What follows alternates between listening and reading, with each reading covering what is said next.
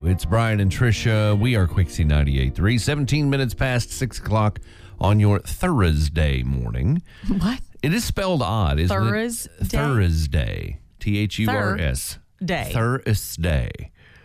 It's What? like Wednesday. Why do you say it like that? I don't really. I'm just saying it's spelled odd. Thursday. Thursday. and then Wednesday is Wednesday. It's like it's spelled so strange.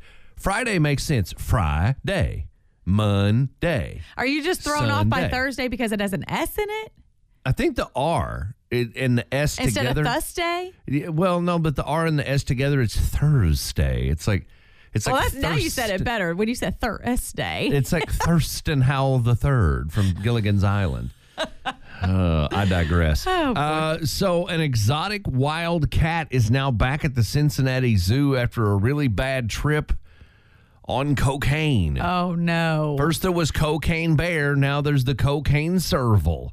The animal, which was confirmed to be a serval, tested positive for the drugs once it was captured. The cat was spotted back in January when residents reported there was a leopard in their tree. Turns out it was a serval, not a leopard. Uh, the cat named Amory is receiving medical treatment. It's unclear how it got exposed to the cocaine, if it was frequent, a singular incident, or exactly how this would have happened. By the way, servals are native to Africa and are not legal to be kept as a pet in Ohio, but may be held in a zoo. Okay, so did this escape from a Nope. zoo? It was just found out in a neighborhood. Uh, this was someone's cat. This was Okay. someone's pet. wow. And uh, servals are extremely predatory and extremely territorial. Like they, they. Does that get like all ramped the- up when they're high on cocaine? I am assuming that their skills become even more aggressive. yeah. And their hunting and their desire to protect and to hunt becomes even stronger if they're fried out of their gourds. So, uh, yeah, people. Uh, Cocaine Bear is loosely based on a real event that that actually happened, but you know, there's also a lot of Hollywood in that. And- Yeah. and let's be honest, no one should ever have cocaine, people included. It Just no. It's not good for you. There's nothing about cocaine that is a good thing.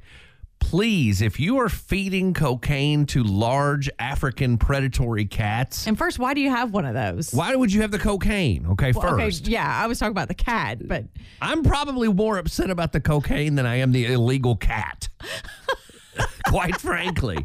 But it- the two, I mean, you know, two things do not go together sometimes. yeah. You know, chocolate and peanut butter, great combination. Chocolate and mayonnaise, not so good. You know? That sounds gross anyway. It's horrible. Uh, cocaine and large African cats, never a good idea. Cocaine in humans, not a good idea either. No, no.